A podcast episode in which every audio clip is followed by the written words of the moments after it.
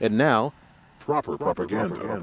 Watch it. Pull my mic back. You like that? Journalists with journalists too. We can strike back. Hardcore reporters with orders from headquarters. Behind enemy lines, sidestepping the borders. Well, if you're just tuning in to Civic Cipher, I'm your host, Ramses Ja. He is Ramses Ja. I am Q Ward. This is Civic Cipher. Shout out to our producer, Ms. Maggie, aka Maggie B. Nolan. She do. Yes, indeed. Uh, we have a new intern in the studio. His name is Keon.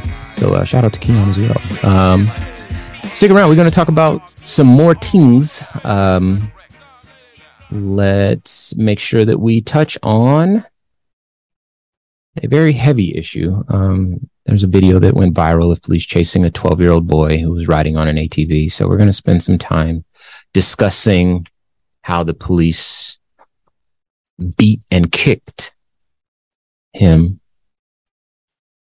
We're also going to take some time to talk about the Chicago race riot. That will be for our way black history fact. Um, gonna that one's a tough one too, but hey, we need to know about it. And if you weren't around in uh, 1919, then you know I had to learn it, so so do you. Uh, but first, we're going to talk about how to become a better ally. Baba.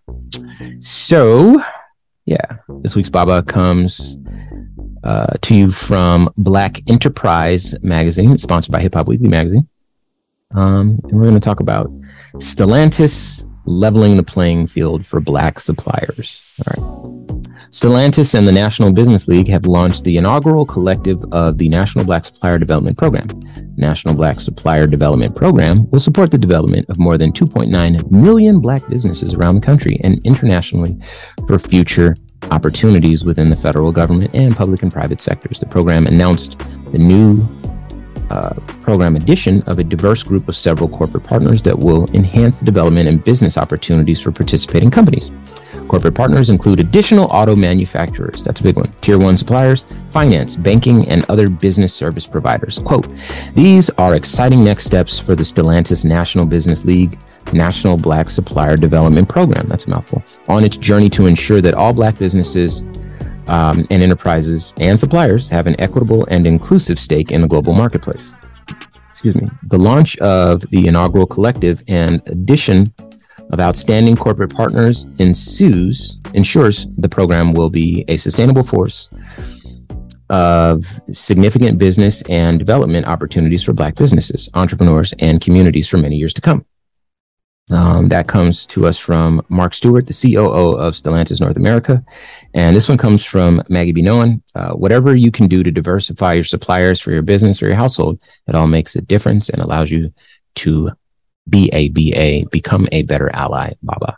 So that is a wonderful example of people um, championing Black businesses and um, creating opportunities uh, that will create a more equitable uh, environment for all of us. Now, on to the big business. Um, I guess I, I should paint this picture. You want to paint it? You can, but I I do want to say that this time we both watched the video. Yeah. We try not to do that. We try to, you know, share the load and we try to not both have to bear the trauma of the type of things that we have to consume in order for this show to be done properly. But we both saw this one. Um, and, and many of you listening maybe have seen it as well. And you'll, you'll begin as you listen to the description of this story to maybe be a little sick to your stomach. Um, cause there might be some truths in this one that wouldn't, I wouldn't seem or appear to be obvious to you if you didn't see it. If it was just described as police and minor, you might draw a conclusion that in this case is not true.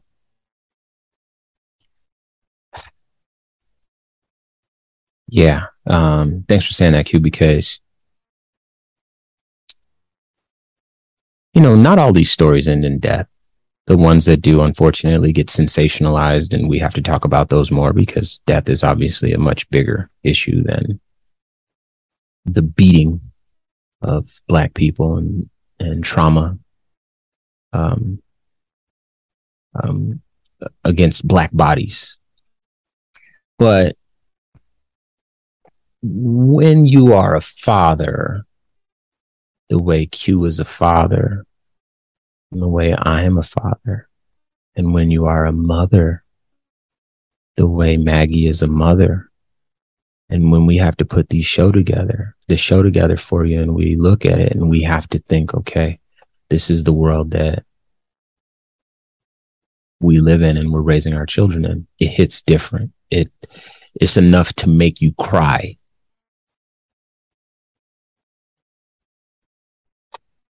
I don't have this child's name because he's a child. Um, I don't know what he looks like, except that he has brown skin because his face is blurred out in the uh, press conference that we were um, able to watch. But basically, he was uh, with his friends. They were riding ATVs. Um, this took place in uh, Plaquemines Parish in New Orleans, Louisiana. And uh, they're riding their ATVs. Um, as you know, ATVs are loud. They're not subject to like muffler laws and that sort of stuff. So I would guess that the noise and the ruckus and the fun in the air caused some folks to call the police or otherwise attracted the attention of the police.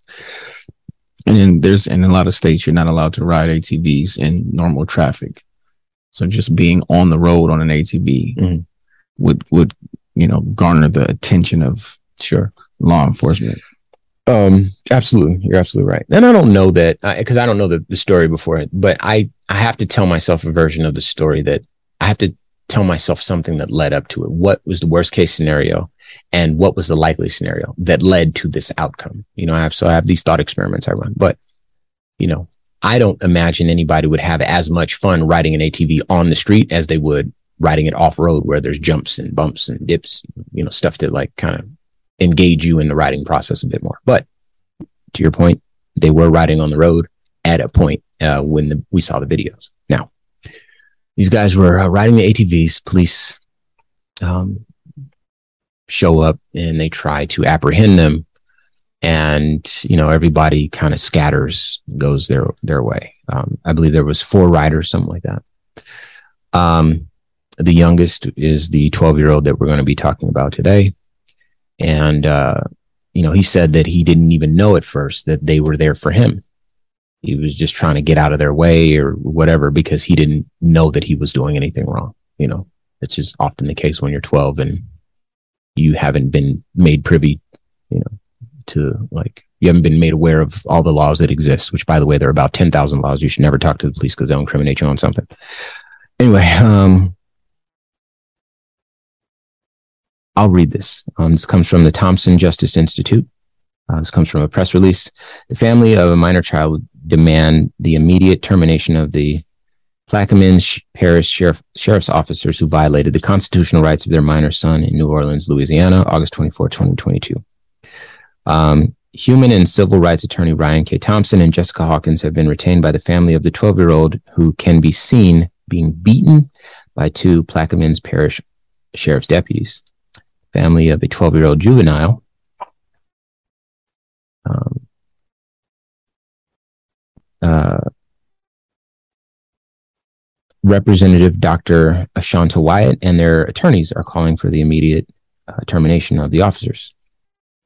In dash camera footage from February 19th, Sergeant Dugas uh, can be seen using excessive force against a non resisting 12 year old when he snatches the juvenile off his stopped dirt bike and violently slams him to the ground. Uh, subsequently, Sergeant Francis is seen violently kicking and stomping on the minor, while Sergeant Dugas is seen, seen kneeling atop the 12 year old. Um, now, I'm going to stop right here for a second because you're hearing us read this, but um, we want to share with you what the actual child said in the way that he recalled the event. So, uh, Maggie, can you fire that up for us? I did see the police officer turn around and I'm I'm looking back. I'm like, is he trying to is he trying to um make us got the area? Is he trying to chase somebody else? I'm trying to figure out. is he trying to get? Is he trying to come after me? But then once I figured out that he was actually trying to pursue me, that's when the regular life was actually thudding. That's whenever the cop came in front of me and cut me off. So that's why I swerved over to the left side, I mean the right side where the train tracks. I turned the bike off, and then he came. He jumped out of the car and ran up to me and pulled me off the bike. I was on the ground with the bike on me, with a very hot bike on me. Um, at that point in the video, you can see the officer pull him off of the, the, the ATV and slam him onto the ground, you know. And then you see another officer run toward this dash cam video that we saw. And he like winds his leg back and then he kicks this child. And then the next move maneuver he does is like kind of a stamp, like a stomp onto the child, right? And so this is why these people are talking about excessive force. Um, this is a video that you don't have to watch. Um, it's a little bit more mild because you don't actually see you see the officer, you don't see the child, you don't see the harm. But um, you don't have to watch this video because if you have children, you're going to feel this one. Um, and there's something that we need to let you know about. And that is that the officer that runs up and kicks the child is himself black.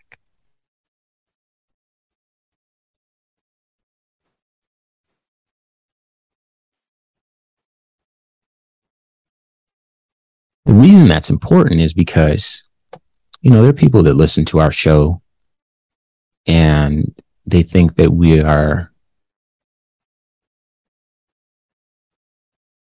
unfair to police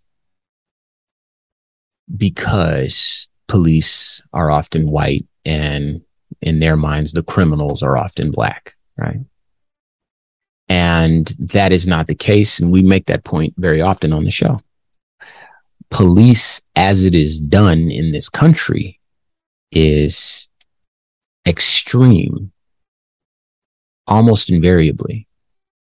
Um, these people have been these officers have been sort of empowered uh, and we the people have been indoctrinated to allow them to be judge jury and executioner. They're blameless. They do nothing wrong.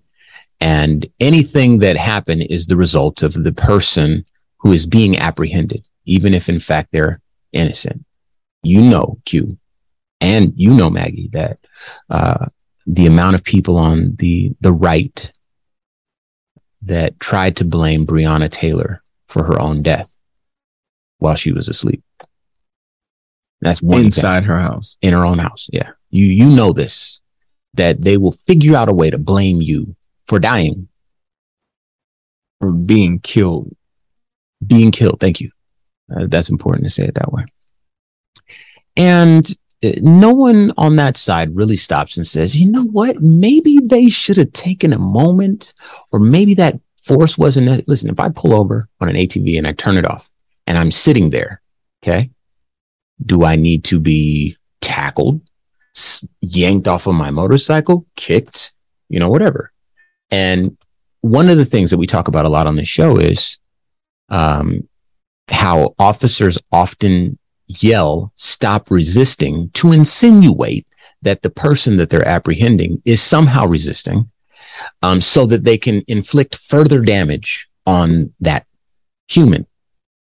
Um, and, you know, if it ever if there's ever anything that's like an investigation launched into it, they will be on record, on video, etc., having yelled out "Stop resisting," and then um, all is right with the world. Well, the the jury or the judge, whoever has an opinion on it, will say, "Well, clearly he wouldn't yell out "Stop resisting" if the individual wasn't resisting," and they'll completely ignore the person screaming, "I'm not resisting." I'm I, that's why I pulled over. That's why I'm sitting here and the video of the person not resisting. Right. Now, black officers can also be a part of a white supremacist system. Black people can be a part of that. Um, white supremacist doesn't mean uh, perpetuated only by white people. It means it is a system designed to benefit white people. And we know that historically there have been lots of non-white folks that have benefited from white supremacist systems that ultimately benefit a richer, more powerful, oftentimes white male um, at the end of the day. That's if you, you follow the, the money, it stops there. That's where the buck stops, right? So I forgive the language. I like this video showing a black officer doing this because it suggests that this is a much bigger problem than black and white. This is a well, maybe not bigger problem, but it, uh, the nature of the problem is is not just black and white. The nature of the problem is the way black people are regarded in this country, and you know we keep saying it over and over again. We're talking about policing. We're talking about the criminal justice system.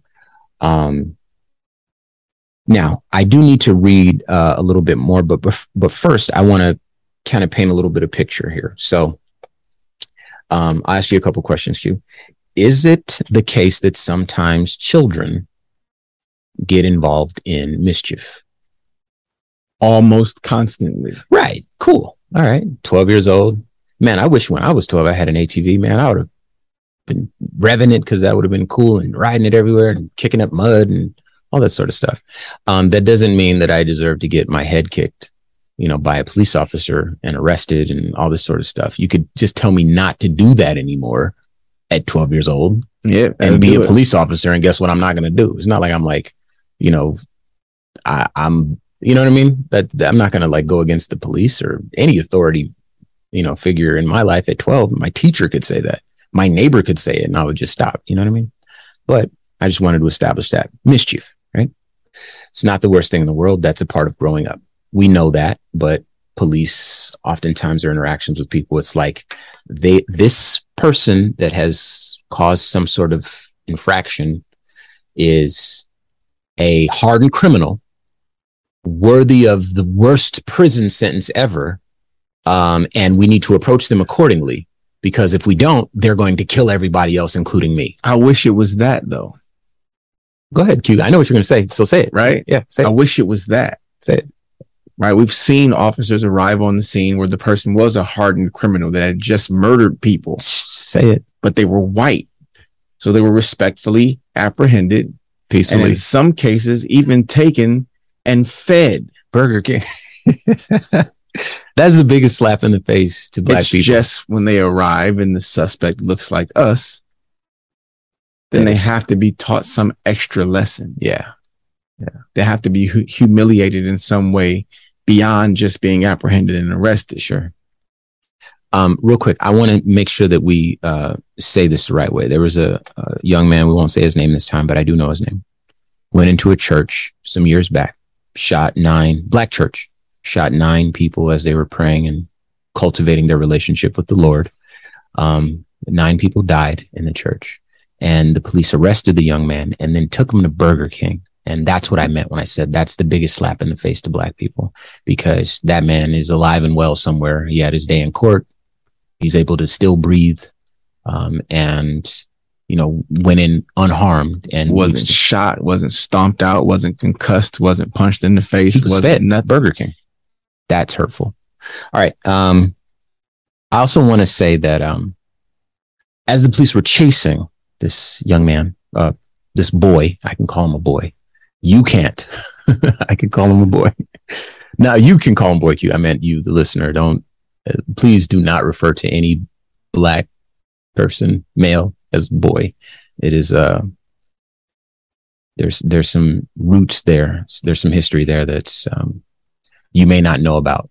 And yeah, that'll be a topic on the show soon. Yeah, we have to talk about that. The boy is is adjacent to the N word. Um, you, you, have to just I'm um, just a fun fact tidbit. You know, it's the most respectful way that you can be. They used to not they used to not call us men because we weren't equal to white men. And so the word boy is particularly offensive to black people. A lot of folks don't know that. So anyway, as they were chasing this boy on his ATV, um, it, it, it was almost like the police officers were like in a video game or like it was like they were rustling cattle or something like it was, it was crazy. Cause they're like, woo, smoke them, smoke. And, and, and the, uh, the child heard them say that. And he's like, oh, as, as you can imagine, you know, smoke him. What, what did I do? Smoke him, you know? So, um, I need to make sure that that's established as well. As, as well. Um, and then I want to read this real quick, and then I'm going to uh, toss to you for your thoughts, Q. So, uh, additionally, the family seeks a full investigation into Sergeant Francis, uh, Sergeant Dugas, and the other uh, parish sheriff's officers who responded to the February 19, 2022 event. The dangerous maneuvers deployed by those uh, sheriff's officers that evening endangered the life of the minor child and ultimately left him with a concussion and a fractured left tibia. Further, the tactics deployed in the video are extremely similar to those being used by the officers in the reckless pursuit of teens Reginald Hamilton and Cody Blanchard, which took place three months later on May 30th, 2022. Same sheriff's department. Um, so it says. Yep. Wow. Same same department. So, um, Q, you have a black son? Yes, I do. A beautiful, kind, brilliant black son. Mm. He might think one of these things is cool, huh? Oh, he's absolutely gonna think that ATVs are cool. Like, yeah, absolutely. Or he might want to just go play outside and breathe in fresh air and run and experience the world as children do. You're familiar with the name Tamir Rice? I am, unfortunately. You know, um, if you don't know that name, make sure you're in the right headspace before you look that one up because that's a heavy one. Yeah. My, my my kid has a water blaster, he calls it. so imagine that, right? Yeah. No, son, I need you to play with that in the In garage house. in the back. Yeah. Because who knows? Even though it's blue and orange and green, who knows? You know, the thing is, is that, uh, and this is another thing just to bear in mind. Things happen, tragedies happen, mistakes happen. I think that on some level, we all collectively are comfortable with the logic of that collectively, not individually. If you lose your baby, you might, that logic might not hold up in your life. Okay. And I'll, I will that entirely. But collectively, as a society, we can say mistakes happen. Typically, when accidents happen, mistakes happen, there's some degree of accountability. And oftentimes, we do not see accountability when the person is black. We were talking about environmental racism, and we we what what how did I describe the response was uh, low effort or uh, mediocre or some sort of response. I forgot the word I used. Lackluster. lackluster. Thank you. Lackluster response. Um, as if black life has no worth. And again, At best, less worth. at best less worth. Thank you. And so now you start to understand why the Black Panthers existed. Now you understand why we have to affirm the Black Lives Matter. Now you understand why a show like Civic Cipher exists to educate you, our allies, our friends, the people that love us, and we love you too. Um, and hopefully we can help change the culture and change the narrative a bit. So yeah. Moving on, it's time for the Way Black History Fact. Um, so this week's Way Black History Fact is sponsored by Hip Hop Weekly Magazine, and it comes via uh, ChicagoRaceRiot.org, um, the Chicago Race Riot of 1919 Commemoration Project. And I'll read.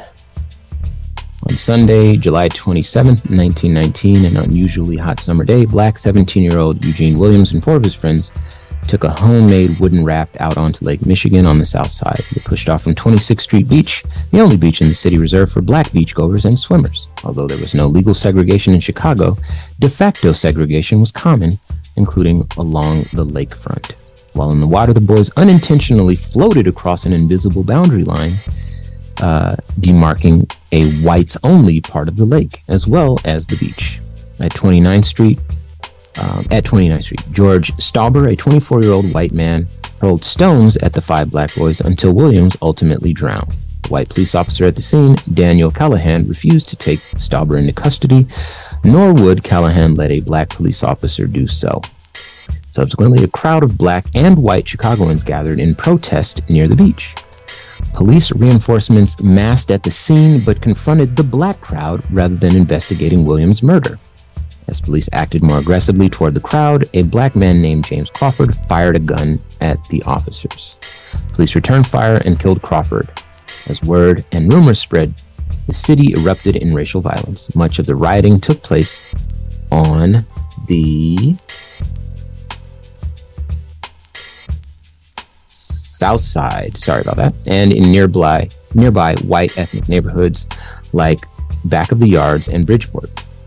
Though violence also spread northward uh, to the downtown loop area as well as near west side. White males especially members of youth gangs and so-called athletic clubs loaded into automobiles and sped through black neighborhoods firing indiscriminately at african americans and their homes. Some of these gangs also set fire to tenement buildings inhabited by uh, eastern european immigrants in order to stoke further tensions between working class white communities and black Chicagoans. White mobs pulled African Americans from streetcars and attacked individuals walking to and from work, severely beating and on several occasions killing their victims. As whites attacked, however, black people, and in particular World War I veterans, fought back in unprecedented numbers by returning fire or otherwise engaging in self defense. A street level expression of the growing race con- consciousness catching fire across the county sorry, country that summer. Um, in Chicago, the National Guard was finally called in to quell the violence and to bring much needed provisions into the besieged Black Belt.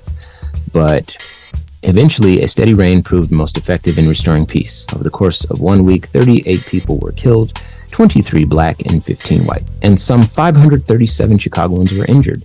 Two thirds of those injured were black, and yet African Americans also made up two thirds of the 138 persons indicted for riot related crimes by the state's attorney, attorney's office. Ultimately, the Chicago Police Department and the state's attorney's office overwhelmingly blamed black resistance for the violence and largely ignored or defended white perpetrators. The devastation wrought by the 1919 Chicago race riot was terrible, and so was the aftermath, along with the riot's subsequent expulsion from official memory. Hmm.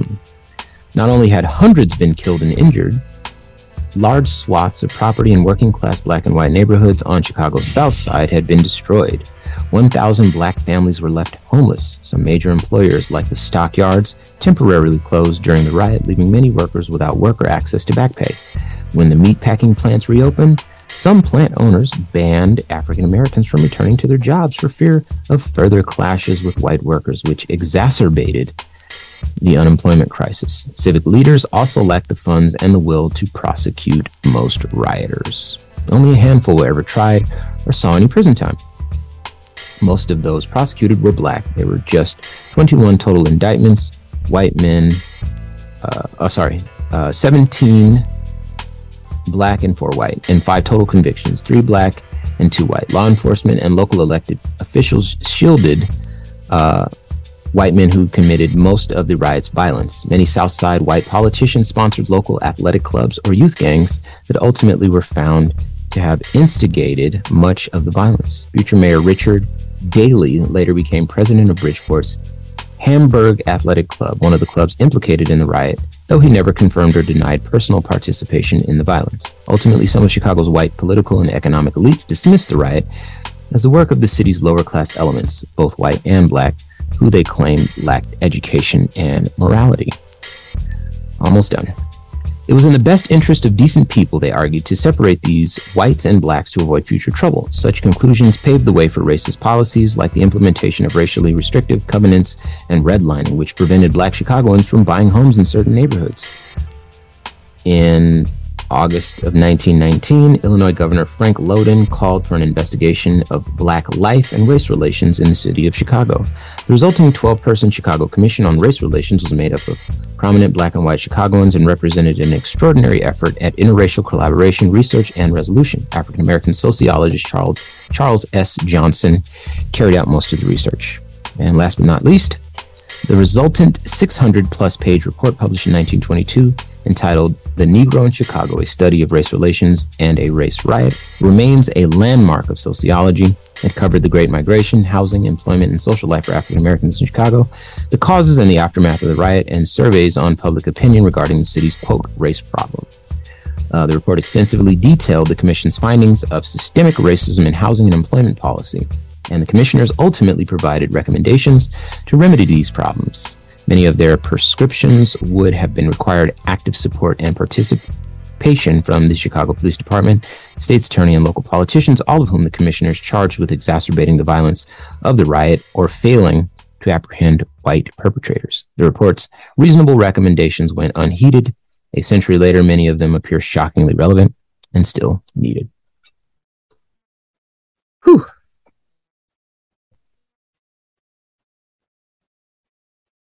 So yeah, America. this is America. You should play that childish Gambino song. You know, we're on the radio in Chicago. Um, that would be WLTL 88.1, 88.1 FM. So, uh, shout out to WLTL. We appreciate you uh, carrying the show.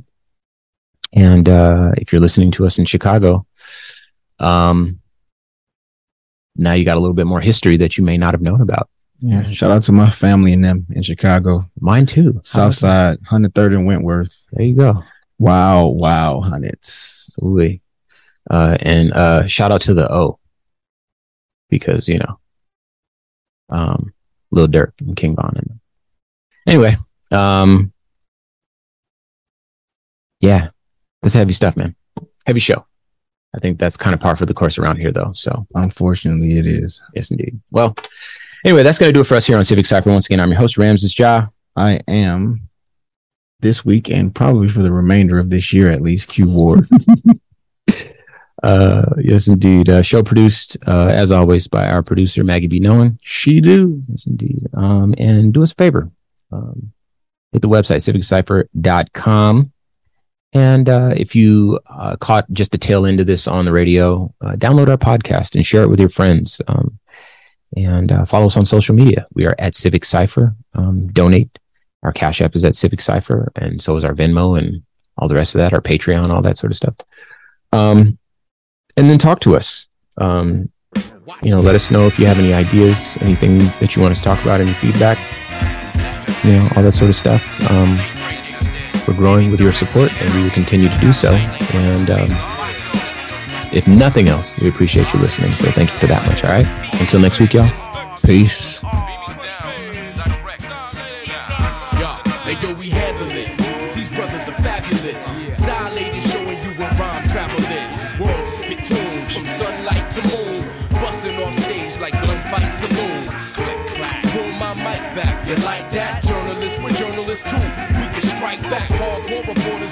From headquarters. Behind enemy lines, sidestepping the borders. With press passes, we bring it to you as it happens. The streets love my crew for music and rapping. Street commander slash beat expander. Here to fight the slander with the proper propaganda. What's happening? You got a question, then ask it. The news is just a TV show. Get past it. And this from a quiet wartime journalist headlines. Wake up.